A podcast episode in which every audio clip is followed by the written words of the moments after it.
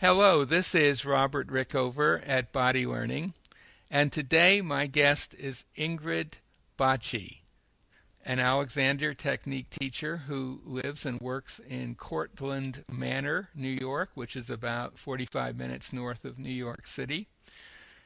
Ingrid has um, has written two books, uh, "The Art of Effortless Living" and "Effortless Pain Relief."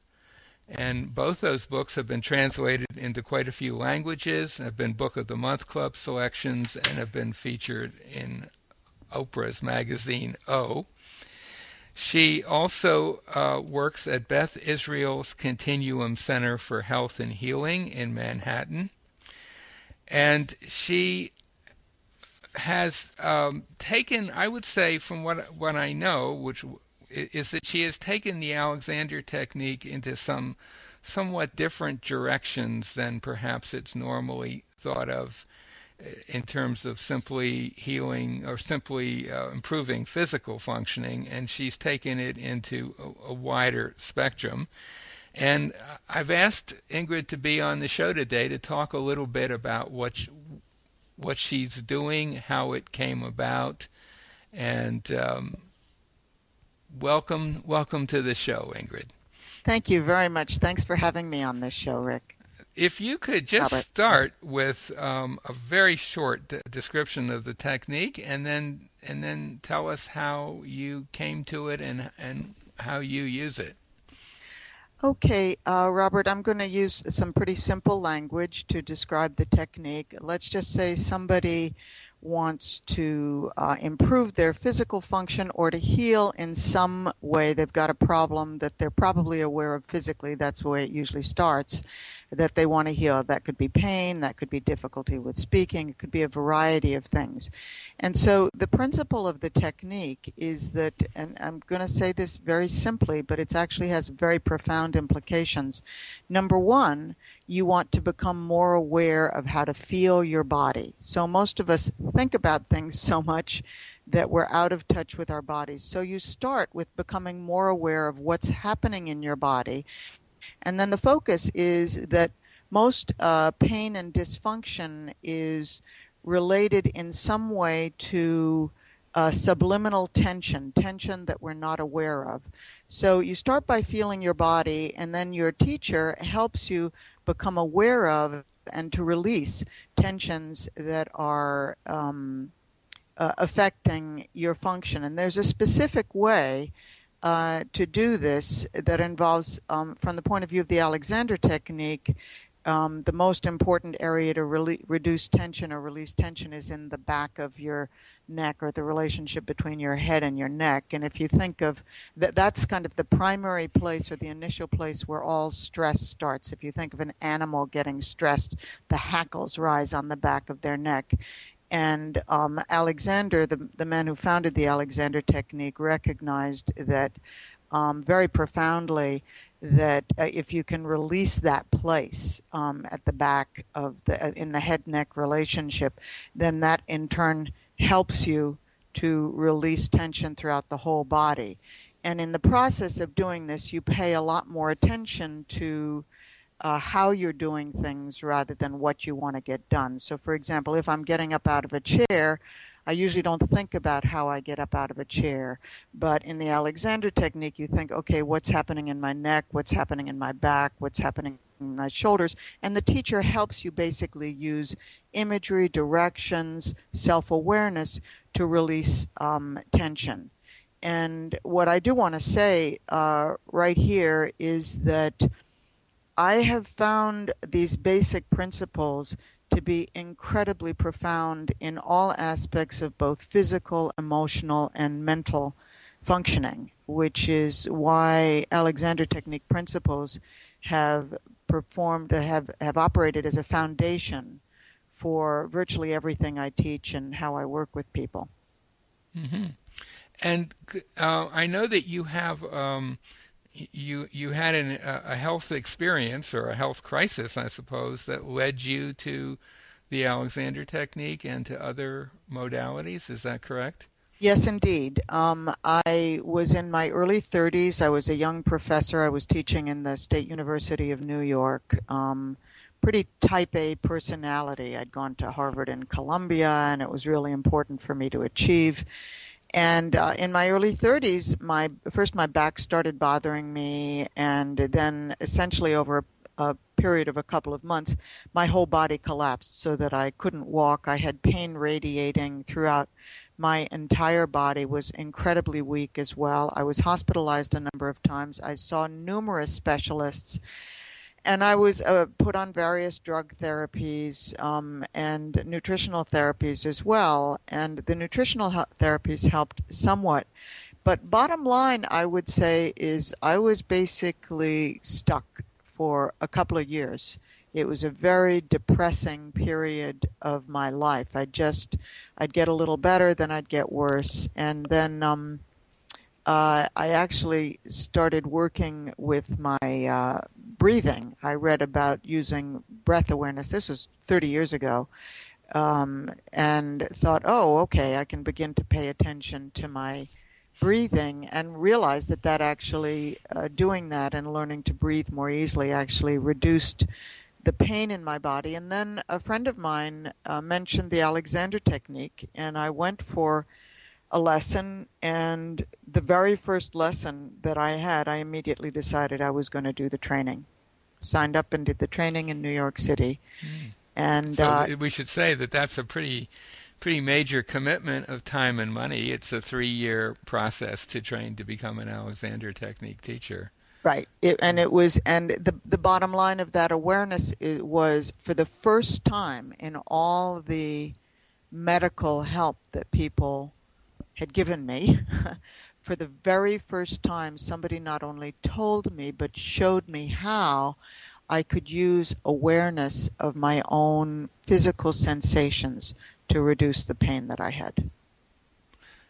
That's interest. That's a really interesting point. I'd never heard it put quite like that before, but but but I'm sure that's correct. That most medical people don't think to use those sensations constructively, let's say. That's right. They they don't really talk about you can think about the Alexander technique as just a brilliant way to use your own feedback. To yes. become to say if something's wrong, if there's something wrong in my body, something's not going right, well I can use my feedback. Okay? Mm-hmm. I can explore, I can uh, play around uh, and, and, and figure out um, how I, I, can use the assumption that there's something that I'm doing that I can shift right. to improve. Right. And that's a very, very profound, very empowering principle, I think, that's underneath a lot of the Alexander technique. So at some point, uh, it, it sounds like you you you came to realize that processes like the Alexander technique, and I know you've you've trained in cranial sacral therapy as well, that these processes can not only heal one physically, maybe heal is not quite the right word here, but certainly make profound physical, allow for profound physical changes, but can also transform uh, emotional, mental, and behavioral patterns in all areas of someone's life. And and that's an area where I think probably the Alexander technique is not so well known or appreciated. And I think it'd be very interesting to hear your mm-hmm. uh, how you've used the technique in those areas. Well, I, I think that connection is actually extremely important. And let me just tell a little bit of history to tell you how I how I got there. Um, so when I was using the Alexander technique as I became an Alexander technique teacher and then I let go of being a professor and put out my shingle and started teaching actually a combination of Alexander technique. I also ran meditation classes. Um, and uh, I had gotten a lot better physically. Now I could function. I still had occasional periods of chronic pain or occasional periods of pain, but I was functioning and physically functioning, alive, and by most people's terms, relatively well. And um, there were two things, and, and I became very, very interested in this whole concept because of the impact of the Alexander technique that if I just try and reduce the effort of what I'm doing, then things improve. And so uh, there were two things that helped me kind of um, expand on that idea.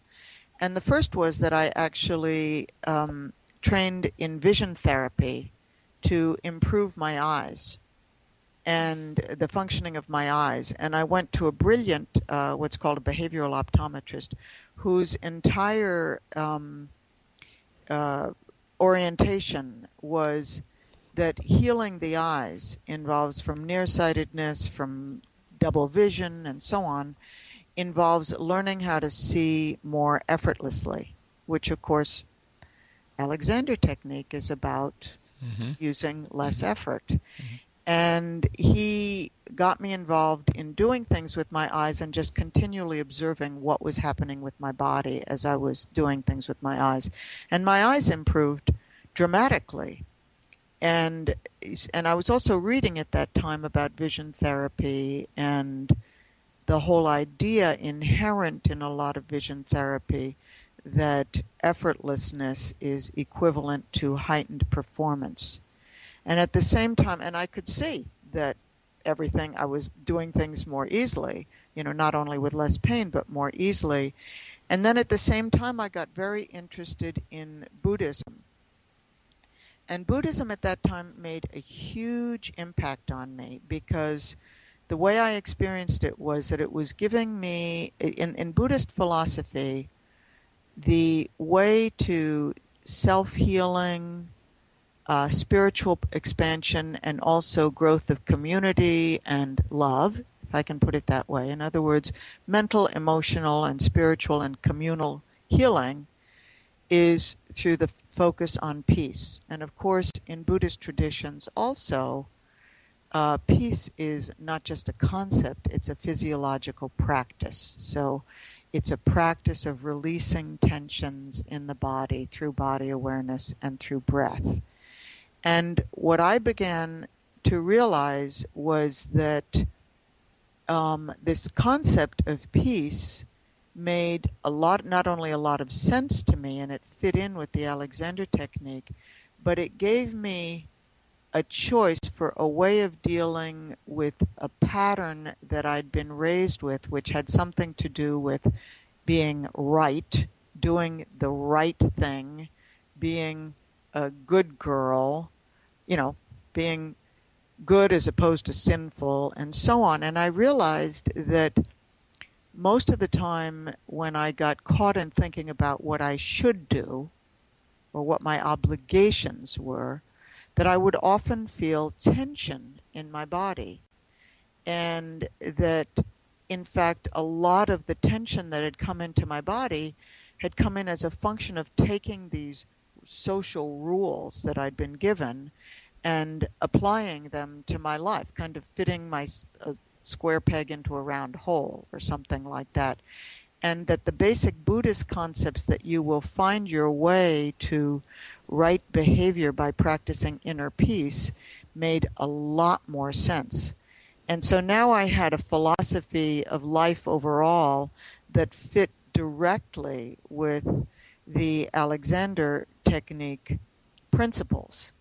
And I also had, uh, because the Alexander technique principles are all about releasing tension, and I also had the encouragement from the Buddhist philosophy to begin to be much more aware of how tension came into my body or how I could release tension not only when I was playing tennis or golf or getting up out of a chair or had experiences with pain, but also when I might, let's say, get into an argument with somebody or um, when I might think about whether I should or shouldn't visit, um, uh, you know, somebody, you know, my mother or my sister, or whether I should or shouldn't perform uh, something that my mind was telling me I should do, or maybe I was feeling bad about something, and so on. So I began to have, I began to see that the Buddhist principle on peace, which is physiological as well as mental and emotional, was something that could fit incredibly well with the Alexander technique. And then I began to see that it actually, you know, if I applied this, let's say, to uh, having a discussion with somebody or to working on the computer, that by focusing on my body sensations continually, I was actually, my mind was becoming much more focused. And my, I had a tool for dealing with emotional turbulence. And I had a way of seeing that emotional conflict was always tied up. It is always tied up with physical tension. Mm-hmm. And uh, so, so the whole emphasis of the work began uh, spreading out into this way of approaching life as a whole as a form of, let's say, non doing. And of course, this is a basic Buddhist principle, but what the Alexander technique provides you with is incredibly sophisticated tools for becoming more conscious of how to apply that tool. Mm-hmm. And when you say uh, the Alexander technique provides sophisticated tools, I, I think a listener might be concerned that this gonna that it's a very complex process, and I, I think I think we should make it clear that it's actually a fairly uh, simple process, not always easy at first, but that it's not it's not, for example, about learning how to control every muscle or joint in your body, which really you couldn't do. Right. It, it, it, it, in a way, I would say part of the genius of uh, Alexander's discoveries is that he figured out um, s- some key intervention points where you could pay perhaps a bit more attention to, to those areas and they would have far reaching implications for the rest of your body. Yes, that's true, and and of course for him, a lot of that was involved in the relationship between the head and the neck. But I, if I can just expand on on uh, your thought, mm-hmm. um, I I think the ba- it's, this is not about um, control. mm-hmm. It's about it's about um, uh, you could call it self nurturance and self awareness.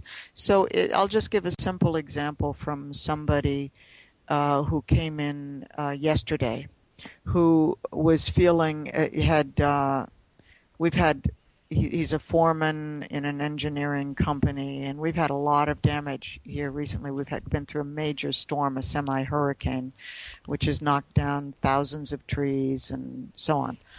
So he'd had a very full week and was somewhat agitated and was aware of it. He's done work with me, but hadn't been able to kind of really manage it. Okay. Mm-hmm. And so, um, as we were working on a table and I was just helping him release tension in the neck and in the shoulders just by using some simple imagery, which always starts with, let's feel this place. Let's just feel it. Because, of course, when we're agitated, our attention is focused outward. So let's just feel it. Okay? Mm-hmm. And then perhaps using imagery, and I'd use my hands, you know. So let's just feel it, and then let's just imagine, let's say, softening. Mm-hmm. Mm-hmm. Or let's just imagining spreading out. Okay? Okay? Mm-hmm. And we went that way through various parts of the body. What I, what I think I'm trying to say is that all of this work really revolves around how am I? mm-hmm. How mm-hmm. am I? And around the assumption that tension is really on some level about self punitive behavior. Mm-hmm. No, that's an okay? interesting thought. Yeah. Okay? Mm-hmm. Tension is on some level about self punitive behavior, and self punitive behavior originates in some kind of feeling which is inevitable when we're infants of I'm not okay because of dependency, you know, and and I have to try and work to make myself okay, whether it's by doing what daddy wants or uh, you know, in, in some way feeling endangered or threatened, which is just a normal human experience. So then we try to control. And what actually happens is, as everybody knows, we have better mastery when we're relaxed than we do when we're agitated. But we lose, because our culture doesn't teach us how to do that, we lose the technology, if I can put it that way, of learning to come back to ourselves and release the tension. So this work is really about how am I? Mm-hmm. And okay, so let me pay attention to that. And if I can release that tension, ah, okay. And I can use images, I can just be present. And I come back to myself. And then by coming back to myself, I have more space to deal with the situation around me. And I'm also kinder. Yeah. You know, I think maybe an, an, uh, yet another way of describing that is for I think most of us are are living in a in a culture where if something is not working out the, the the impulse is to try to do something to fix the situation. Mm-hmm. And really uh, what what the basic a basic Alexander principle is before you you start doing some new thing, or perhaps even instead of doing some new thing, it would be a pretty good idea to find out what you're doing now already, and it's more than likely that some of what you're doing now is not helping you and that would and so and there are ways that you can learn to stop doing the things that don't help you Absolutely. And, and, yeah. and I think that distinction between attempting to solve a problem by by uh, let's say fixing it in some way or by by take, stepping back a little bit and seeing what it is that you're doing that might not be helpful and then just stop doing those things. That's a huge distinction, I think, between the Alexander technique and many, many other um, modalities that are out there. I, I agree with you a hundred percent. And so, uh, to put that in terms of another tradition, mm-hmm. uh, it would be that uh, how you improve your life in whatever you're doing is actually more by unlearning than by learning. In other words, you observe, you, you let go of something within yourself as opposed to trying to do something. You know, as opposed so so just taking a simple example.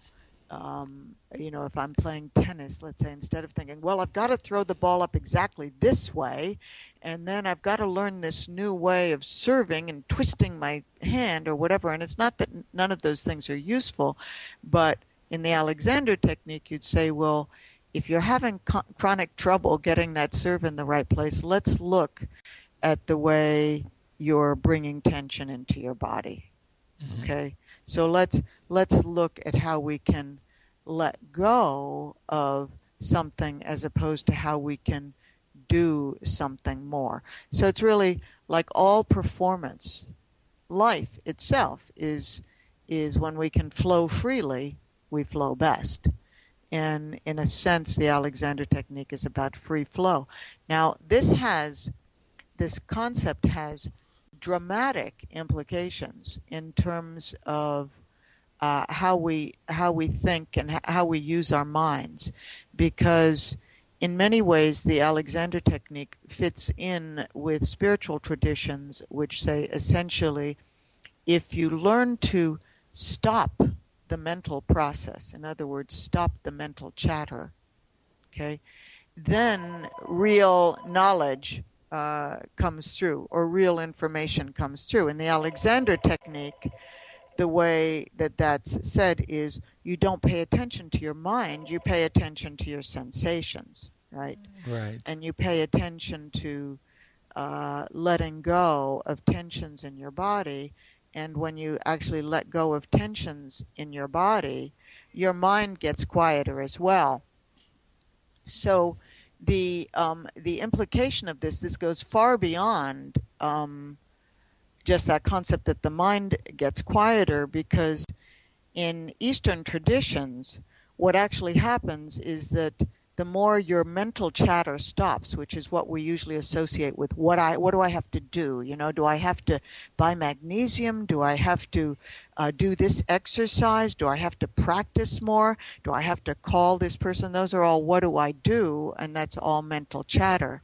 In uh, the Alexander technique, if you expand this concept of releasing tension, basically what you do is you let go of lists of to do, you get quiet, and real understanding of what you need to do emerges in that way. So you can use, for example, the, the Alexander technique to teach intu- intuition to people. It's a terrific tool for enhancing greater intuition. And intuition is nothing more than being able to be more present to your non conscious uh, mind, to the non conscious self. Or you can use basic principles of the Alexander technique or integrate it with, for example, helping people to um, uh, do uh, regressions, let's say, where they get in contact with some kind of trauma or some kind of memory that might in turn be inhibiting their functioning or might in turn be creating um, emotional conflict because again, the core idea here is that if we learn to let go, then everything functions better. Our emotions flow more freely, our awareness fun- functions at a heightened level, our body function- functions at a heightened level. And the interesting thing here is that as I've, I've explored many spiritual traditions and numerous physical healing t- uh, traditions, and um, there are three traditions in particular that I feel um, come exactly in line in terms of their basic principles of what makes us tick and how we tick well, come exactly in line with the Alexander technique.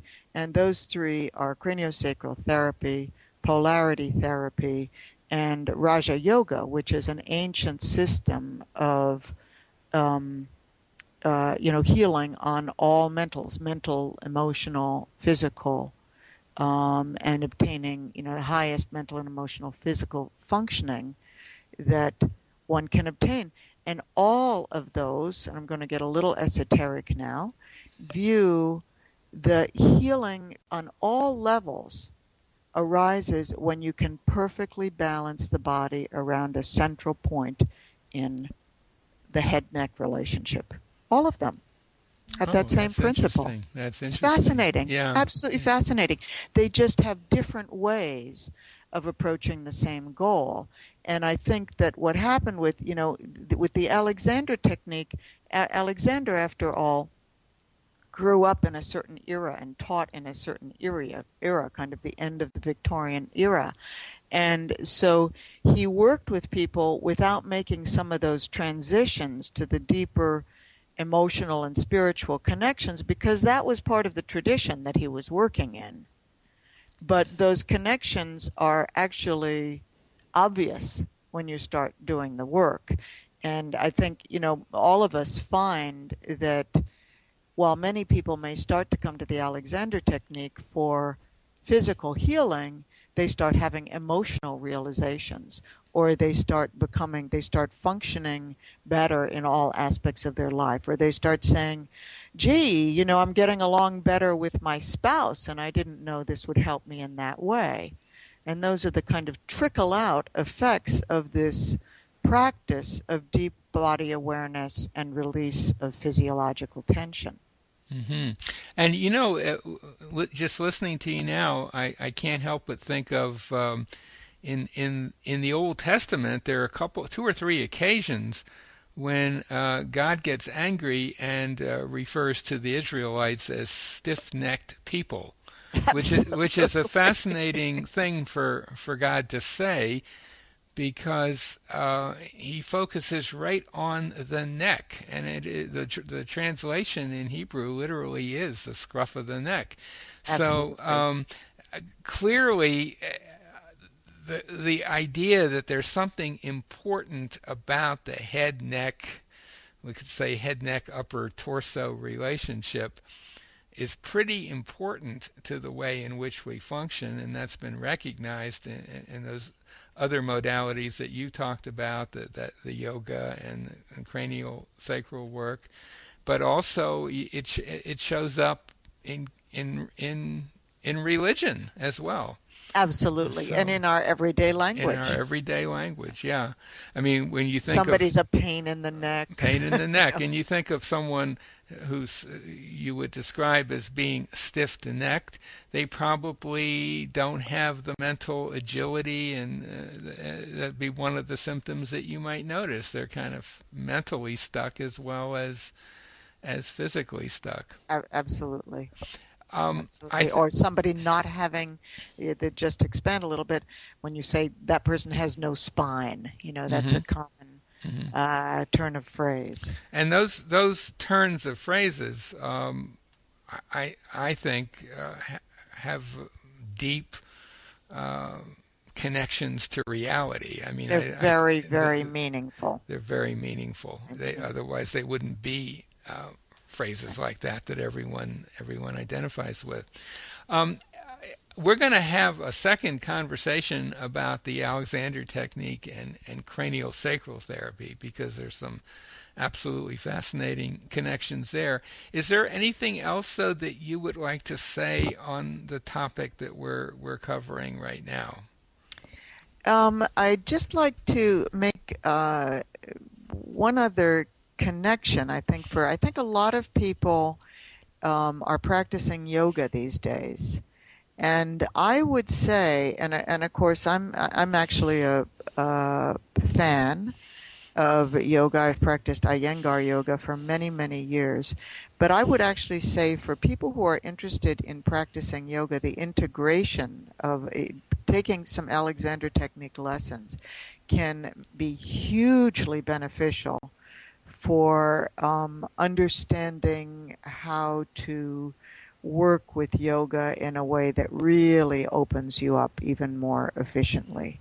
Because again, um, what the Alexander technique does that in a way that almost no other discipline does is it continually brings you back to the awareness of the body and to that uh, perception of how to not only release tension in your neck, but basically to open from the spine outwards and to have a center in the spine with everything radiating out uh, from there. And, um, you know, that's what we are. Our central nervous system, our electromagnetic circuitry goes up and down the spine, mm-hmm. and that governs absolutely everything in in our lives. Mm-hmm. So, and, and and even more than than yoga, I would say probably any activity that you take up, martial martial arts or sports or yeah. uh, or uh, cooking. I mean, it it hardly matters what the activity is because the the Alexander technique, in its pure form, I guess you could say, is not especially interested in what you do, but how you do whatever you've decided to do. Right. And if right. you decided to take up yoga and are going to um, really test your flexibility and strength in new ways, it's probably a good idea to have some Alexander background to help you do it uh, as well as possible. And, and, with as little risk uh, of injury as possible. Yeah. And I would like to say uh, one more thing, Robert, if you don't mind, sure. which is that um, there's, because this is kind of untreaded territory uh, in terms of the Alexander technique, there's when uh, everybody grows up with some level of emotional conflict. It's just part of being human, okay? Or some level of experiences they have that they repress on some level and so on. And those things are, whenever you have any kind of conflict or repression, it's lodged in the body. In other words, in some sense, energetically, physically, it creates a tension in the body.